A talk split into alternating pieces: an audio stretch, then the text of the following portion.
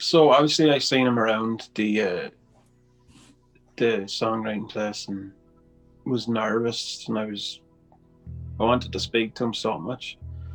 So I got my opportunity one day. He was sitting there's a little old wooden house on the ranch place and he was sitting there on his phone and I walked in, there was no one else around, so I sat in front of him and I was like, you know, quivery voice and nervous as hell. And I said something to him, and again he threw me daggers. Like, welcome to the Social Fabric podcast. I'm your host Andrea Splendori, and this week my guest is singer-songwriter Gordon Barry. For this new series of podcasts, I've decided to change the format slightly, and instead than seven songs, I'm asking my guests to give me three songs and a book of their choice. I just thought that after nearly three years, the format was getting a little tired. As always, the songs in the podcast format have been shortened for rights reason. You can find the full songs on Social Fabric playlist on Spotify. The program also goes out every Monday at 4:30 p.m. on Near FM and at 3:30 p.m. on Flirt FM on Tuesday please subscribe, share, and review. It really helps and is one way for podcasts like this to survive. The title tune is Alice by Lucky Bones. Can I call you up, oh Alice, on a Friday night? We could reminisce on old days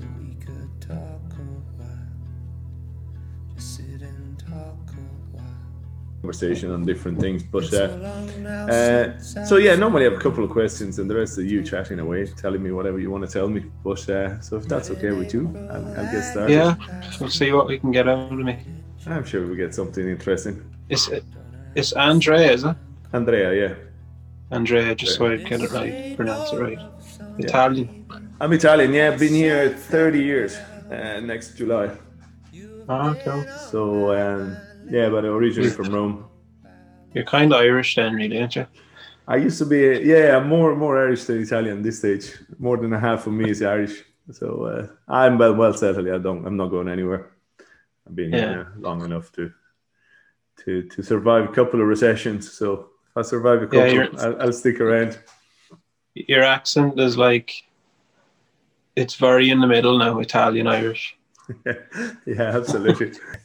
so, Olivia Gordon, tell us about you. Tell me a bit more about you. You're from Wexford, born in Wexford. Tell, tell me a bit of um, your, your postcard of your of your story. Tell me a little bit about you.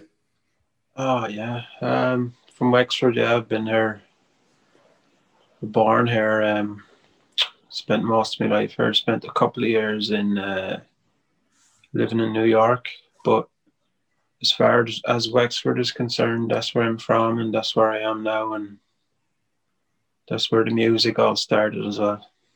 And tell me a bit more about you before we get to the music, because I have loads of questions about the music. But tell me a bit more about uh, Wexford growing up and as a kid and all of that. Just, just some memories of it. Yeah, um,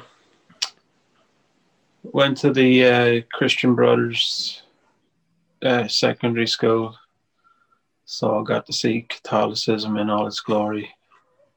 Uh, played sports when I was a kid, played football when I was a kid. Um, wasn't into music till I think 15, maybe. Um, yeah, you know, it was a good town to grow up in. We got nice beaches here, and uh, the people are nice, and it's a good place to grow up. And tell me about the the the, the Catholic in all its glory. What, what, what was that all about? well, you know, I think when I was in secondary school, it was the end of. I don't know whether corporal punishment was um was banned at that time, but we certainly got a few lashes and all that um, by the priests and all that. Um, yeah, that's kind of where I, what I meant with that. Fair enough. Fair enough. And tell me something. What got you into music there at fifteen or so? What what got you into it? Um, I just remember getting into it. I remember going to Curracloe to the beach and and there was kids down there playing pool and they were listening to um, Guns N' Roses, Appetite for Destruction. and I loved it, man. You know, that that really that got into me. That's where I started off with a real love for music was was hearing that album. And obviously then grew up listening to that and was around for Nirvana and all that. And um, but then somewhere I don't know whether it was in my genetics or whatever, I got into country music, which is far from from that. And that's where my journey as a musician started was really getting into country music. Um, there wasn't a lot of music in the house, I remember, but there was a couple of tapes, and one of them was Glen Campbell, and one of them was Johnny Cash. They were my dad's. So somewhere I must that stuff must have been going into my head.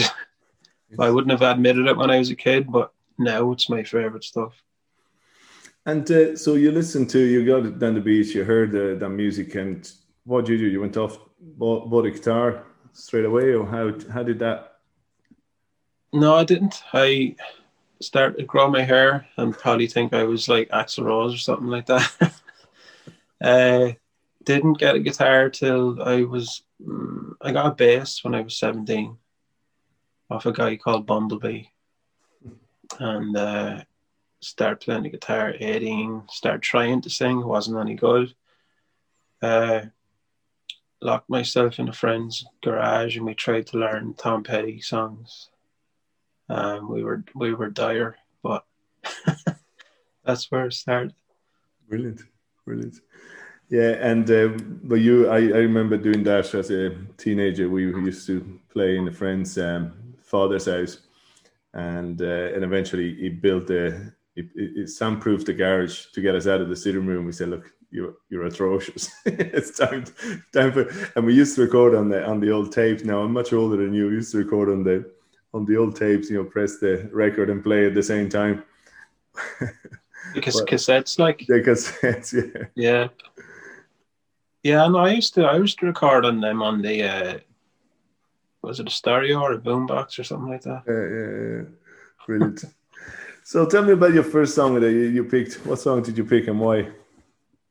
Uh, I picked Copperhead Road by Steve Earle because it started it started a big journey for me um, with Steve Earle and, and going to America and it opened up a lot of opportunities for me. Um, uh, thankfully, I got to see Steve play it in, right in front of me on the acoustic guitar with no one around, and I got to see him play it in a packed Olympia at the side of the stage, and what an honour. You know, he's my favourite artist, so.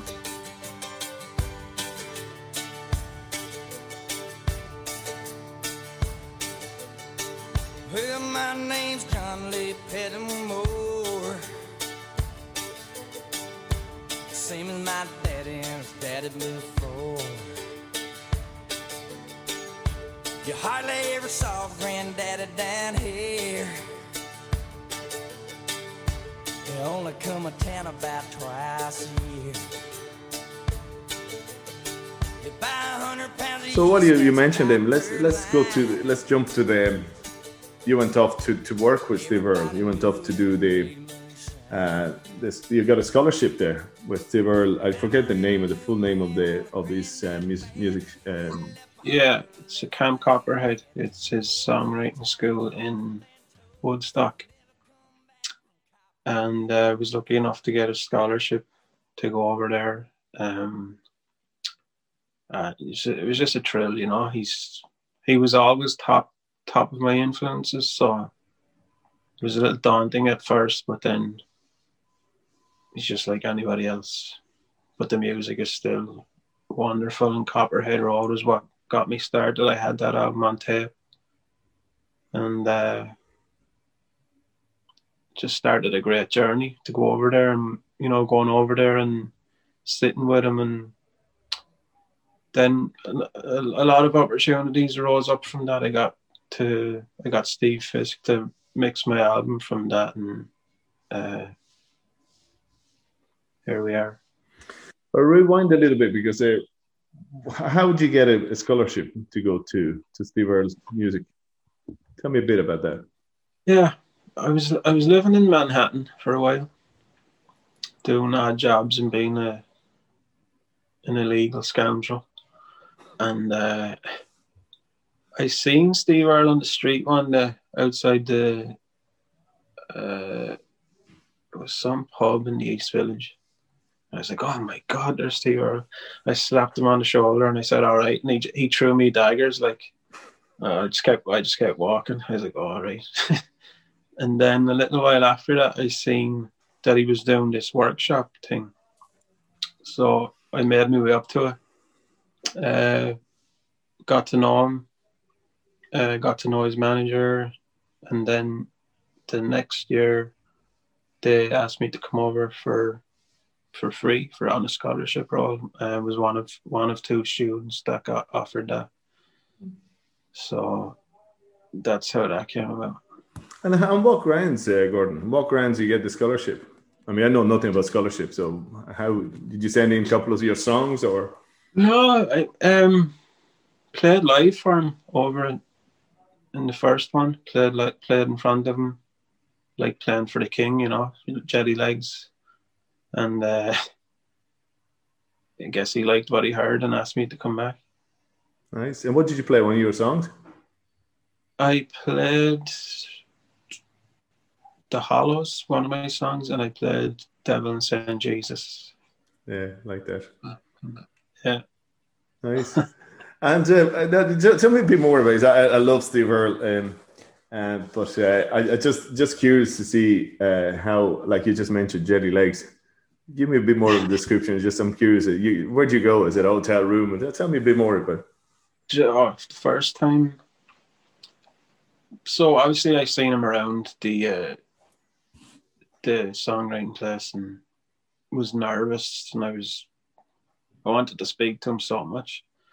So I got my opportunity one day. He was sitting there's a little old wooden house on the ranch place and he was sitting there on his phone and I walked in, there was no one else around, so I sat in front of him. And I was like, you know, quivery voice and nervous as hell. And I said something to him, and again, he threw me daggers. Like, he, he just, I went, oh no, he's not going to talk to me now. And I mentioned something then about the Pogues, I think. Shane MacGowan, another one of my favorite um, artists. And he, he just lit up then. His eyes lit up. And he started to tell me how they recorded um, Johnny Come Lately for the uh, it's on the Copperhead Road album, isn't it? Yeah, I think so. How they record he recorded with the Pogues and how hung out with the Pogues and all the debauched tales they got up to and um, you know, he loves Ireland, he lived in Galway. And from then on, then I was in. we were talking away from then on, like. Nice one. And um, I remember um, Steve Wall, good friend of mine of the Stunning. I remember over the years he goes off every now and then. He goes off and does a week or so of writing, just goes off and retreats. Just to, and what's the what's the um, the, school the, the school there or the, the school writing school? What's what? How does it work? I mean, how, what's the day like? The day is um, you get up and you have your breakfast. Everyone has their breakfast together, so Steve and his people and, and us, and and then there'll be a class. So it could be from nine to eleven, and then he'll crack out the guitar, and you know he'll tell you how he wrote in uh, iambic pentameters and haikus, and then you'll go for dinner. Come back, uh, talk about some of his albums and uh, small groups then will break off to try co-writing with each other um, and I think it was, yeah, it was mostly American people and Canadian people. There was one other Irish guy there from Cork, David Hope, was there. Um, and then you just hang out in the night. I was drinking a lot at the time, so a lot of the kids from uh, they came from Tennessee and stuff. They brought little jars of moonshine. We drank them and played guitar at night in in this beautiful place in Woodstock. Kind of like a dream, really. But then on the last night, Steve will play a concert for you, oh. and a couple of you play for him. Wow, wonderful. Yeah, they're great those songwriting retreats, you know, especially in that place over there. I, there's a lot of people. Um, Tommy Emmanuel does classes over there, and there's lots of stuff over there. I think Danny Danny Heaps owns it. He was, I think he was a Guns N' Roses manager once, but he bought that area up there. I read a, I read one of the the quotes from Steve Earle to say, yeah, uh, very very nice quote about you and how what a wonderful songwriter. And he dis, uh, what I liked about it, he said, a great one of the great songwriters come out of my my my school, but he, he was a great mm-hmm. when he came in beforehand. Uh, which is yeah. fantastic. Oh, I'm paraphrasing. There's a bit more to it, but uh, yeah, no, that's it. That's uh, I was thrilled to get that. Um, but but that's that's really amazing. But tell me something. Uh, did you from the moment you walked in to the moment you walked out, did you feel that your, your songwriting skills improved?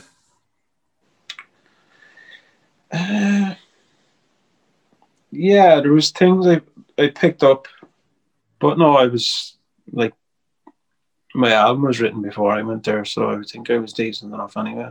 Mm. But yeah, I definitely picked things up from him. Um, we had a lot of I had a lot of homework for myself to, you know, artists that he told me about and books and stuff like that. So yeah, you definitely, of course, you get something from it. Mm-hmm. Okay. So tell me about your song number two, Gordon, please. Song number two, uh, I picked "The Promise" by Bruce Springsteen the version on tracks, which is it's just just him and the piano. It's just a beautiful song. But that the reason why that one is special to me because it's linked with being up there as well in in in Camp Copperhead. Um, I met a good friend up there from Scotland, and we sang that song one night on the piano um, she was playing the piano. I can't play the piano, but it was just the whole setting of the place. You know, it was pitch black. It's in the middle of nowhere. Uh, there was fireflies going around, and there was crickets chirping, and it was in this old wooden house on the porch. So for me, it just lit up that the images I had in my head of the Great America and from all the books I read and stuff. Um, it was just a moment, Andrea. It was just a very special moment to sing that song with her, and uh, that's why I chose that one. Big fan of Springsteen. Johnny works in a factory. Billy works downtown. Terry works in a rock and roll band, looking for that million dollar sound. I got a job down in Darlington, but some nights I don't go. You mentioned it, so you, you released your first EP in 2014, if I'm right. Um, yeah. And again, I'm just curious about the journey. We're going to get to your latest one, which just came out, but again, what's it like to, and, and what, what did it take to release a first EP in 2014. So the, the music scene had already moved on from you know the old days where you could just release one EP. It was already Spotify. It was already all of that.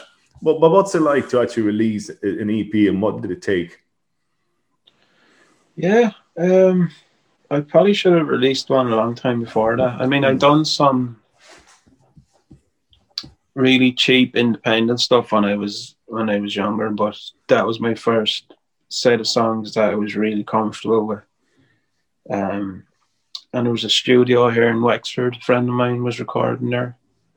Um, and I bought a microphone. I bought a cheap microphone, fifty quid, I think, and a cheap interface. And I tracked four of the songs at home, and then we went into the studio and ov- overdubbed it with, uh, I think, some piano, some pedal steel, and that kind of started to create my sound. I think from what I went on to do with the album and the next EP. It was daunting and when you don't have any money, it's hard, Andrea. It's you know you're scrimping and you're asking favors, and you feel bad for asking favors. Um, but it turned out nice in the end, I think. Oh, absolutely, and I, I genuinely uh, love your music, and I'm I'm only new to discovering you. It was through, uh, it was through Mags. She had sent yeah. me some, and uh, Mags Blackburn is that right? Her name? Yeah, yeah, uh, yeah. which was great, and um, but and, that's why I'm curious to speak to the, the likes of yourself because there's some, so much talent, but I'm just curious about what is music like now, the music business, and for you to to put out like you just released an album now, um, old fashioned morphine, and I, I played that, um, I played your song there, um, roll over with the punches. A mm. couple of weeks ago on, on the, the other show that I have, and, and it's a beautiful song. I was playing to some of my friends here in this in the office, I know it's great. It is genuinely, and I, I wouldn't say, just say, and it, it, I suppose it's, it's, my type of music. It's the stuff I like. But but what's it like now? From 2014, you've been releasing music. You've been touring. I'm assuming you've been doing all of that just pre-COVID because COVID had just changed everything, and we'll get to mm. that in a minute. But tell me about that journey from 2014 to the, your latest album. Yeah, uh, obviously toured around Ireland. Uh, Clare, Galway, Cork, Dublin, all that. Um, played in Wexford a lot. As I said, I, I toured in New York and Brooklyn as well. Uh, small places, big places, museums, venues, and coffee houses. Um, but I think a lot of that was was torn around that time. There hasn't been much. There hadn't been much for about a year up until COVID, and then COVID is uh, singing singing songs into your phone and your laptop for a gig, which is uh, it has its pluses and minuses, I guess. You got to take the good from it, and you know, mm. there's a lot of online gigs going on. It is what it is at the moment. It's making the best of a bad situation, isn't? I mean, you're a musician. That's that's what you do, right? That's your, that's your life. Um, but I mean, when you set out to be a musician, and what is now, is is it what you expected it to be? Is this would you like it to be something oh. different? Yeah, yeah, of course, yeah. I'd like to be doing a lot more. Um, but yeah, playing live is amazing. You know, it's when you get in a room with people and everyone listens, and that's what you want to do it for. Mm. You know, you don't want to do it. You don't want to do it just to be on Spotify or singing into your phone, but live is what it's about. But you can only do what you can do at the moment, and and that's what it is. Mm.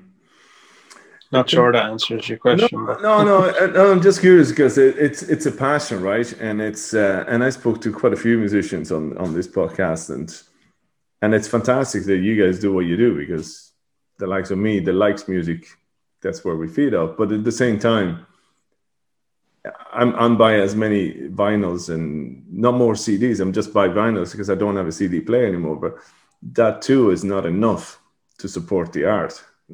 No. Uh, so uh, i'm just you know what do we do to make sure that you guys are, are still making music in in 10 years time? What what's the answer? And i'm sure you don't know if you yeah. have the answer but what, how do you support it as an artist i have my own opinions on that uh, like i use spotify as as a means to get my music out there but i don't use it to listen to music okay. i i buy music all the time okay because i i feel that the artist should should get something no matter what it is to to keep them going, especially independent artists, you know. Mm. Um, my view on Spotify and the likes of that is you should be getting more for that.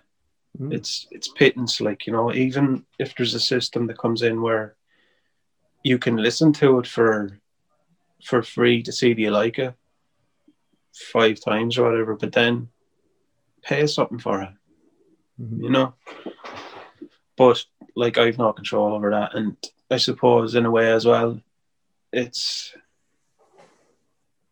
it's not a platform that was around when you were 17 so it is easier to get your music out there and we wouldn't be doing this podcast or this interview without it so there's pluses and minuses it Yeah, no, and I appreciate your positive um, attitude towards because, uh, and again, I go onto your website. It's a great website, and I love the. I must say, I love the the tip jar that you have on it. I think it's a great idea. Mm. Because fair Mm. enough, you know. But, uh, and and also you have your music for sale, and, and also you have your uh, you know your your link to YouTube. So uh, there's so much availability, and and I think Yeah. as you say, it's the moment we decide as consumers that it's not right to just listen non-stop. Uh, yeah But how do you change that? I don't know. I don't know. I don't know, Andre. Um, yeah, it just doesn't seem right for a massive corporation to get all the artists' money. It just it just baffles me. But I'm sure it will change in some way. Just you might get a penny for your song rather than a, a fragment of a penny.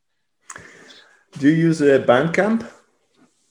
Uh, no, I sell I sell my albums through my own website. Okay. So I know a lot of people use Bandcamp, and Bandcamp Friday is uh is good for a lot of people at the moment. Okay. But no, I just sell everything through my own. Okay. Okay. So tell me about your um your third song before I ask you a couple of more things. Yeah, it's Neil Young. It's uh, Heart of Gold. Um, just because um,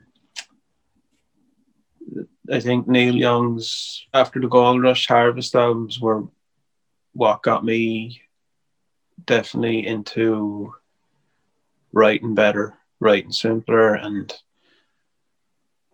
you know, a lot of people are not mad about Neil Young's voice, not mad about Dylan's voice, but for me, when I heard Neil Young, because I wasn't a great singer when I started out, I thought, yes, I can probably have a go at this now, because this guy is amazing and he's doing it, and like he's a beautiful singer for me. But um, I remember seeing a clip of Heart of Gold on it was an American TV show in the seventies, and Neil Young had on that real old. Uh, brown suede jacket and his hair was long and a tattered guitar. I think that guitar might have belonged to uh, Hank Williams actually. And he was just singing and it was four, three, four chords and that's all I needed to know. I just thought, yeah, I can have a go at this now. You know, there's no no one's playing the guitar like Slash here. It's just it's simple and that song is beautiful as well. Like so, that's what got me into Neil Young and it's one of my favorite songs.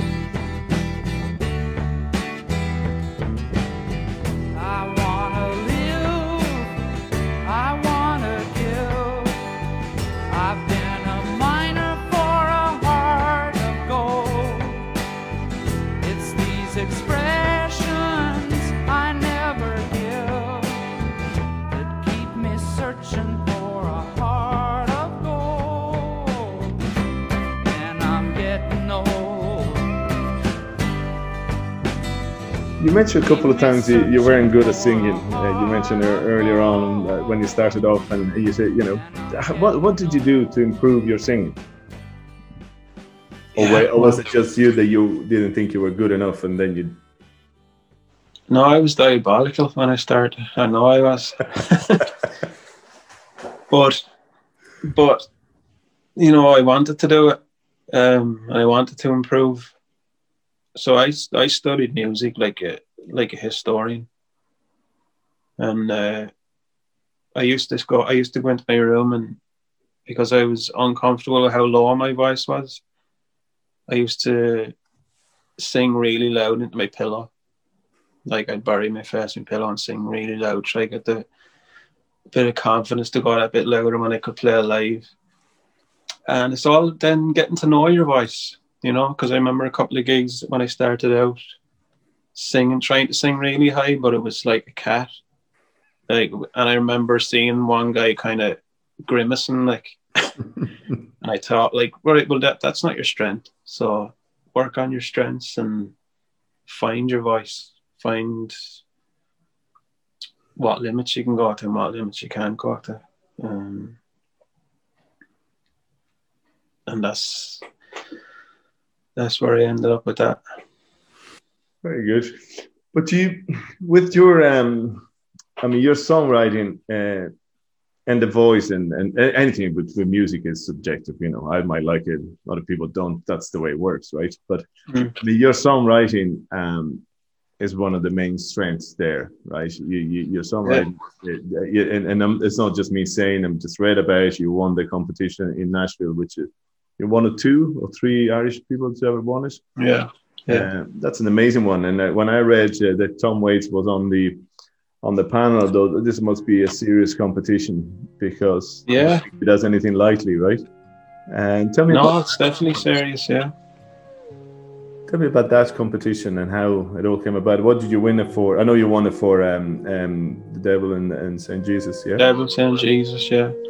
Um, yeah, it's just like any other competition. You enter it and and then you think I haven't having a hope here because it's it's worldwide, you know. It's thousands, thousands of people. But I was confident on the song, "Devil Saint Jesus." You know, it's I think it's one of my strongest songs lyrically and musically. Obviously, the judges were a draw as well. Tom Waits, one of my favorite artists. Chris Cornell were at the time. Um, so I just entered it and didn't think anything more about it. And then you get an email to say you're into the next round, you're into the next round, and then you're in the final, and you're like, oh shit, and that's enough for me. And uh, and then I got an email to say I won it, and I was just just couldn't believe it. I was like, is that real or is that is that a mistake? so I got talking to the the woman who runs it, and she said, yeah, you won it, and the judges were very impressed with your with your words and your song and yeah it's, it's just amazing just amazing. I think 20 something thousand people entered it Brilliant. jack o'rourke won it mick, or- mick flannery won it um, so that's not a bad trio to be a part of. No fantastic artists all, all of you. Um, but that's uh, so something like that what does that do to your career or does it do anything? Because again to go back to what it's a big world out there of music and and you know I I, I grew up listening I, am always listening to music. I always have listened to music but this is almost lost in it. Like I I didn't know about this competition. I know there's a lot of them but I mean that's it's quite a big deal. And and I, it could be just me but there wasn't a huge amount of noise about Gordon Barry winning the songwriting competition. Am I right? No not really. Like it has opened doors. Definitely has opened doors, and it's nice on the CV. But sometimes these things are an illusion. You know, you think, well, you think, well, you know, you win this thing and you're going to be all over the place, and but sometimes it's not like that. But for me, it was more that the likes of Tom Waits, Chris Cornell, Rickie Lee Jones, listened to it and said, "Yeah, that's that's good enough for us. Like that's enough for me." Do you know what I mean? So yeah, sometimes I think these things they look bigger. Being honestly, they look bigger sometimes than they are. Yeah. That's that's fantastic. Anyway, look, it's amazing. Uh, I would love to have anything that I've done be uh, blessed by Tom Waits, but uh, that's brilliant. It was a little bit. It was a little bit soured for me because Chris Cornell growing up was one of my favorite artists, and he was from that sound of music, that louder sound of music, as a lyricist for me, he really influenced me. He really did. Like, and the day that they told me that was the same day he passed away. Oh no! Wow. Yeah, yeah. Wow. So I wasn't even going to share it. I was like, because I was like, I was upset about Chris Cornell. I was like, and then I was thinking, shit, he probably listened to it like not so long before that. So it was a little bit sour, but like he was a great lyricist. A lot of people don't don't look into his lyrics, but they're really strong. Hmm. And talking about lyrics, um, do you do any type of writing, any other type of writing apart from songwriting? Um, no, I I tried poetry when I was younger. Uh, it was all right. wasn't anything any great shakes. Um, the songs and some of the songs are poetic enough. Um, in school, I was fictional writer. I'd write a lot of fictional stories for English classes, and the teacher would get me up to read them. She'd she was always ex- she was a nun. She was always excited about me having these stories. Oh, Gordon has a story this week, and they were quite gruesome and vivid. But and this nun was like thrilled to get me up to read these. It was a, quite a bizarre thing, but I think so. I always was writing in some sense, just a different sense. But no, I don't do anything, any other kind of writing. Just just music. And can I ask you uh, your process of songwriting, just because I normally ask everybody, so I'm just so curious about. Yeah, um, kind of always starts the same. I don't work off a sheet of lyrics. I'll just I'll uh, I'll always remember a phrase I heard or something interesting, um, something I read from a book. I'll underline it, and then I'd have all that on scraps of paper. Then I pick up the guitar and I'd have a look at those sheets of paper, come up with a melody on the guitar and, and try to jigsaw something out of all that puzzle of words. Um, that's usually how it works. On a couple of occasions, I'd be just out for a walk and I'd write a poem in my head, as I'd done with the Devil Saint Jesus song. Wrote that on Christmas, just out for a walk and then came home and put the music to it and the lyrics, uh, the melody to it. Nice, nice. Uh, I'm gonna ask you a difficult question because I know they'd be all like your babies. But if you were to pick a song of yours, and what would it be? My favorite. Yeah, your Um, favorite child. Mm, I, it probably would be Devil Saint Jesus. Do you know? Because it's. I think that's why I'm so proud of it because it stood alone on its own. You can read it as a poem and as a story. Um, so I think that one. Um, I like Roll with the Punches as well. And there's a couple that I haven't released yet that I'm kind of excited about. Brilliant. One called If You Climb a Steeple. Nice. Tell me something. I asked you to see if you can tell me a, a book that you read recently, something that uh, stood. Oh, well, not recently, anytime really. Any any book that you.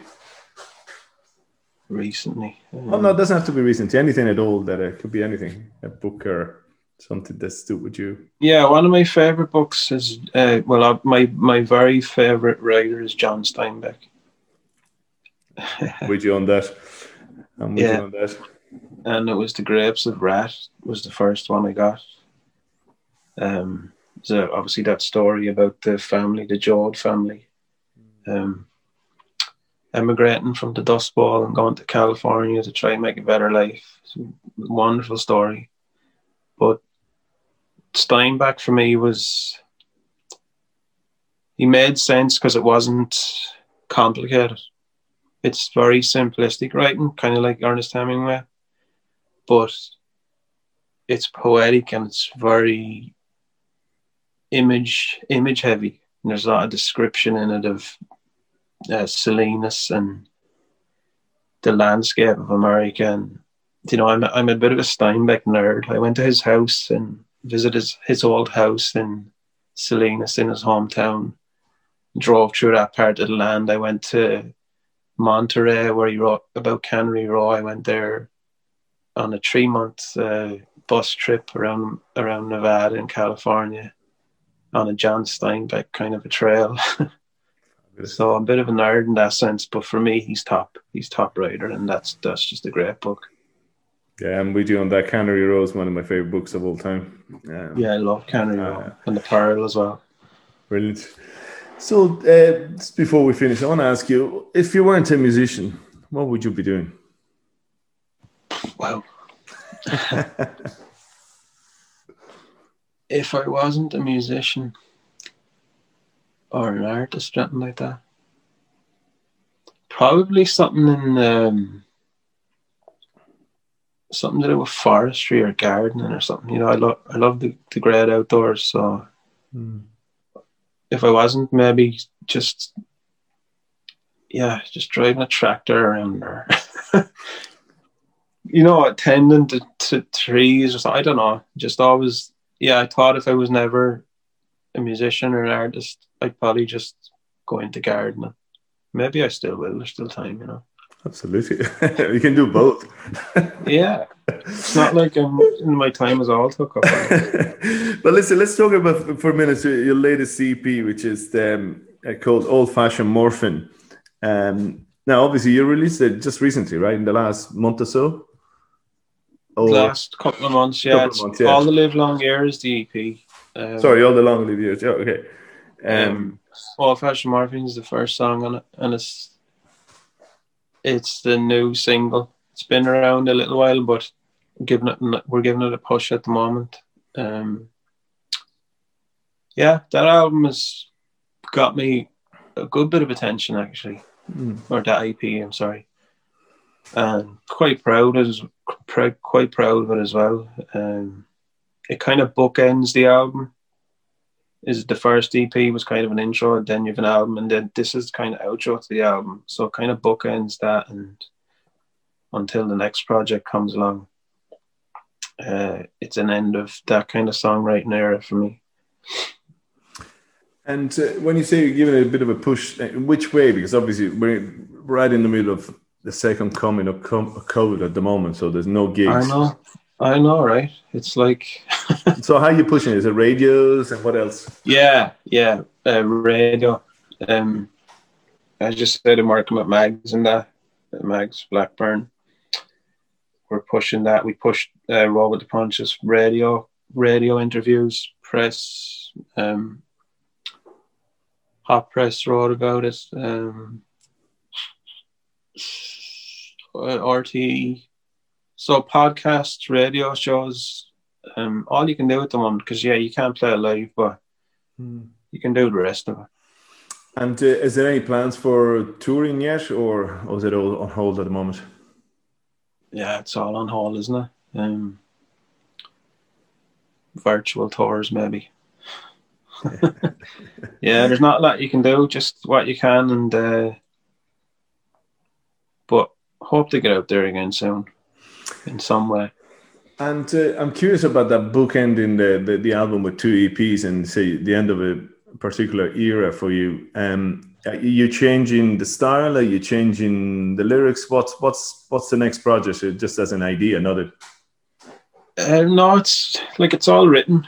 Um, the next album that'll be ready to go whenever um, I win the lottery. but uh,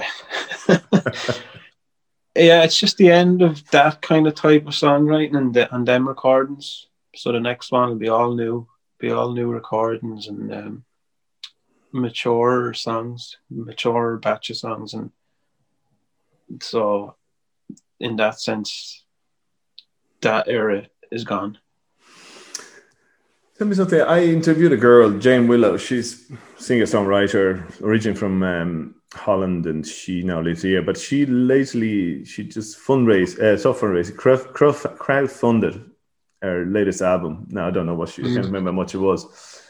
Is um how expensive is for an album? I don't need to know the full amount, but well, just is it really expensive at the moment? Because I know technology has moved on and all the rest of it, but I think it depends what you want.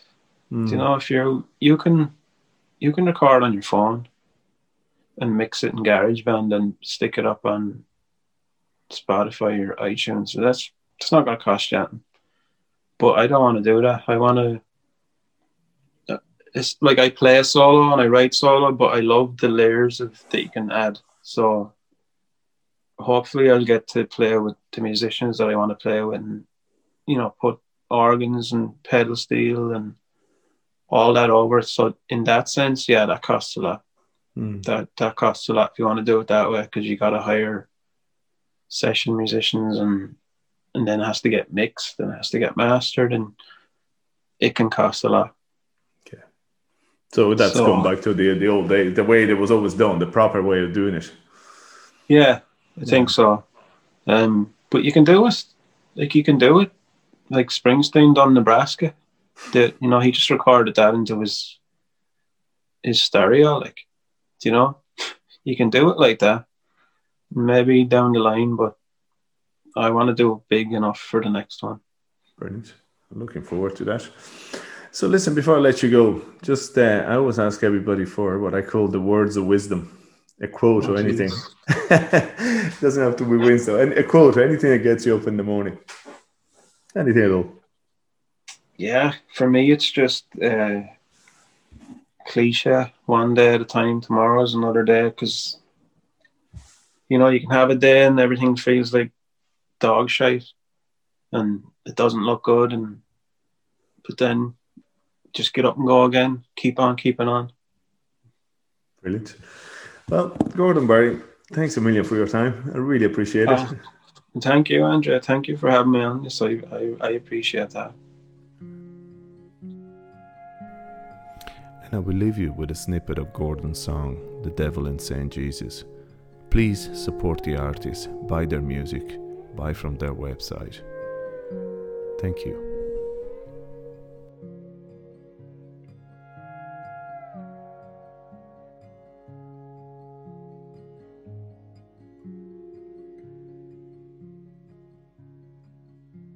The city is a ghost town, the sun is setting west. And I wish I had a lover to hold to my breast. These feathers and these anchors, they always weigh me down. And I wish I had a lover in this town. I time in prison where the road falls out to dust. I spent all of my evenings in this palisade over us. The devil and Saint Jesus, they live on down the hall. And I wish I had a lover